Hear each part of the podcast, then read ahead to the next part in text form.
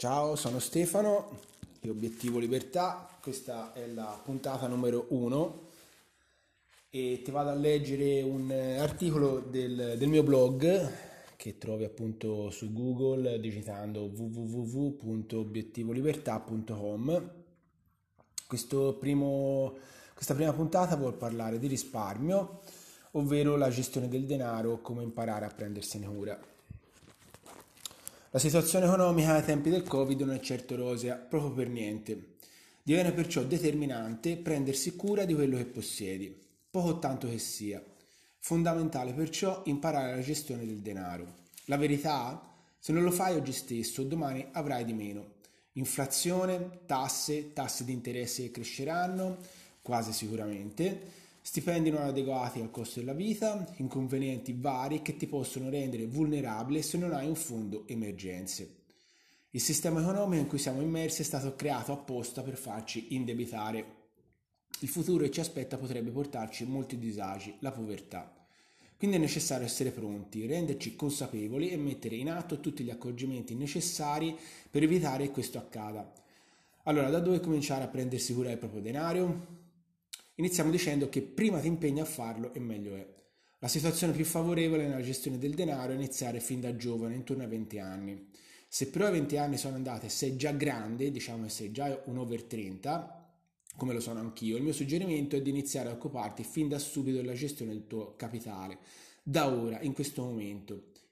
Finisci l'articolo quindi e inizia. Cosa puoi fare? Prima cosa da fare, Risparmiare modo, con metodo ogni settimana o mese, ogni volta accantonando una cifra di denaro ben determinata e facendolo con costanza. Non aspettare di mettere da parte quello che ti rimane dopo averli spesi. Questo è un grosso errore, ti porterà ad essere vulnerabile ogni qualvolta ti troverai di fronte ad, ad un qualsiasi imprevisto economico. Scusami. Ho scritto un articolo apposito sulla gestione attiva del denaro.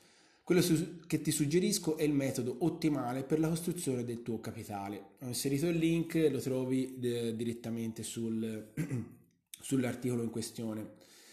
Basta digitare il blog appunto sul nome del blog su Google e poi dentro la categoria risparmio. Seconda cosa da fare, tieni traccia con grande attenzione tutte le tue spese. In tal maniera avrai sempre, in ogni momento, la situazione aggiornata sulle tue passività specialmente se utilizzi costantemente la carta di credito. La banca accrediterà la spesa effettuata tramite la carta non nell'immediato, ma dopo circa un mese, a volte anche due, dipende un po' dalla banca. Non credere sia un caso questa metodologia usata dagli istituti bancari. Questo ti impedirà di avere il controllo reale sul tuo denaro se non ti annoti tutte le uscite. Il motivo è che il tuo saldo non sarà aggiornato fino alla sottrazione del denaro da te speso. Se sei una di quelle persone che utilizza la carta di credito con disinvoltura, ti potresti ritrovare ad avere il, conto, il conto corrente in rosso. Attenzione, ti potrebbe comportare grossi guai. Nel caso non ne fossi a conoscenza, da gennaio scorso, gennaio 2021 quindi, le banche italiane si sono adeguate ad alcune nuove regole europee. Le banche possono segnalare, a, segnalare alla CR eh, la centrale dei rischi della Banca d'Italia, eventuali sconfinamenti in negativo sul conto corrente. La segnalazione alla CR avviene nel caso in cui il correntista superi contemporanea, contemporaneamente la soglia di 100 euro per oltre 90 giorni. Eh, se hai un'azienda eh, non sono 100 euro ma 500 euro, va bene? Quindi 100 euro per il correntista che supera eh, che è negativo per oltre 90 giorni oppure per le aziende che, so, che è 500 euro come ho detto.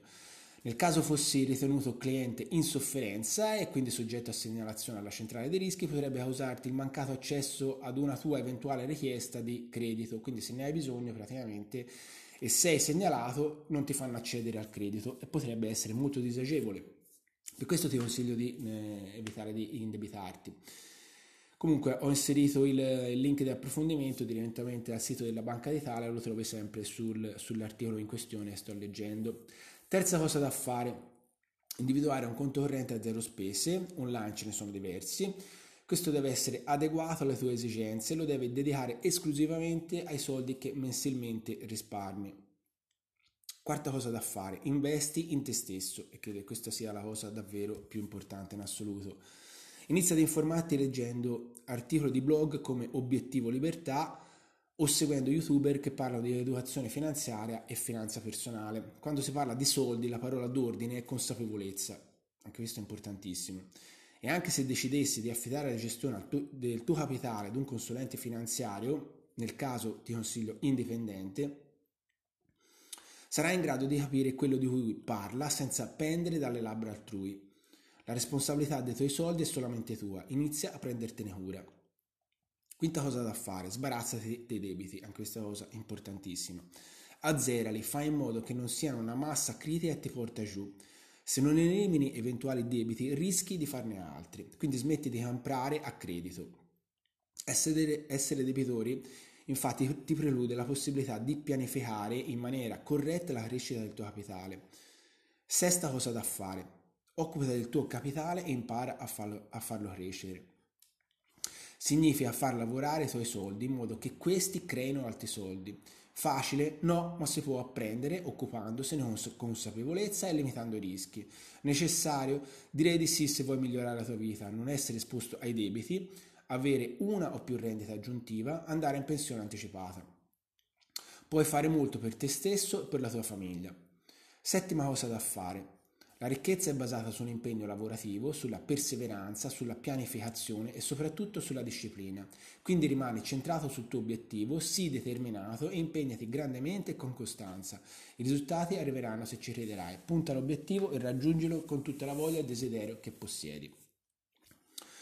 Eh, l'articolo è finito, spero veramente che questo ti sia stato utile e ti aiuti nel tuo percorso di crescita finanziaria.